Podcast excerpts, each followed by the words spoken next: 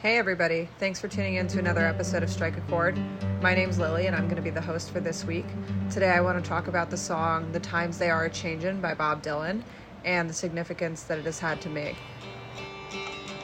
Come gather round, people, wherever you roam, and admit that the waters around you have grown, and accept it that soon you'll be drenched to the bone.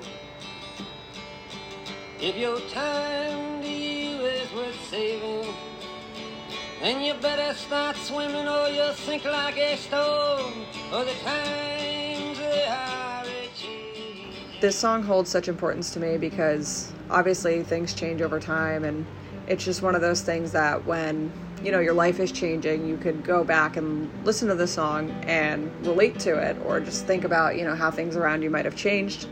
Just like a little preview. Um, it's been my go to after one of my best friends passed away unexpectedly, the end of a relationship, also just like growing up and dealing with, you know, stupid things. And this would be one of those songs that you would like turn to in those times.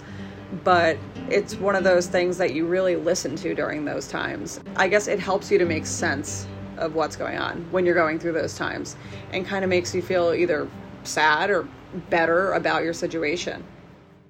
When I was 21 years old, I had a great job in New York City that I hated. Like, I absolutely hated it. I worked at a recording studio where I met an artist, and she just, we got along really well. So I started working for her, and I was making great money. I was traveling, I was going to all these cool conferences and just meetings at YouTube and just meeting really cool people all the time. And I loved that aspect of it.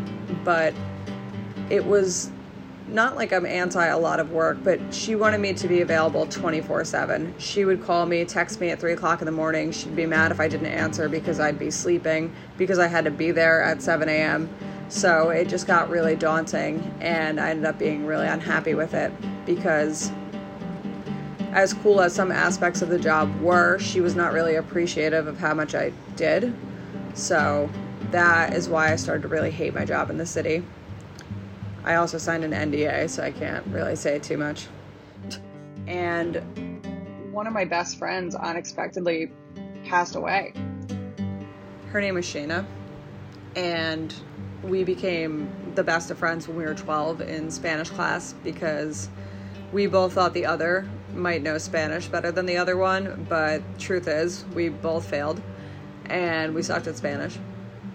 And I was like this goth and she was this Barbie doll. So it was just the funniest friendship because our interests were completely different. But we just always did everything together. Like we just loved hanging out. And when I lost her, it's one of those times where, you know, I heard this song just absolutely devastated. And I was so sad at this particular change in my life because I couldn't imagine my life without her in it. And the only thing that really got me through was, you know, instead of just being a depressed mess, I wanted to essentially try and make her proud because, you know, her life got cut really short. And I just wanted to try to do things that would make some type of a positive out of just a really bad situation. So she passed away on March 28th, 2017. And by September 3rd, I was in college.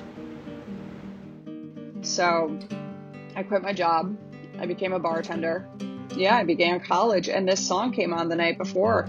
And I remember just being like, wow, like, and the takeaway from this is really the you better start swimming or you'll sink like a stone just because you know you think of life like i better get going or i'm, I'm not going to go anywhere i'm going to be just stuck here in this miserable job that i hate so that was one of the definite pivotal moments just with the intro of the song. Whenever I hear that, I do think about the night before my first night of college. The intro, there's a verse. What you can't understand, your sons and your daughters are beyond your command. Your old road is rapidly aging. Please get out new one if you can't lend your hand,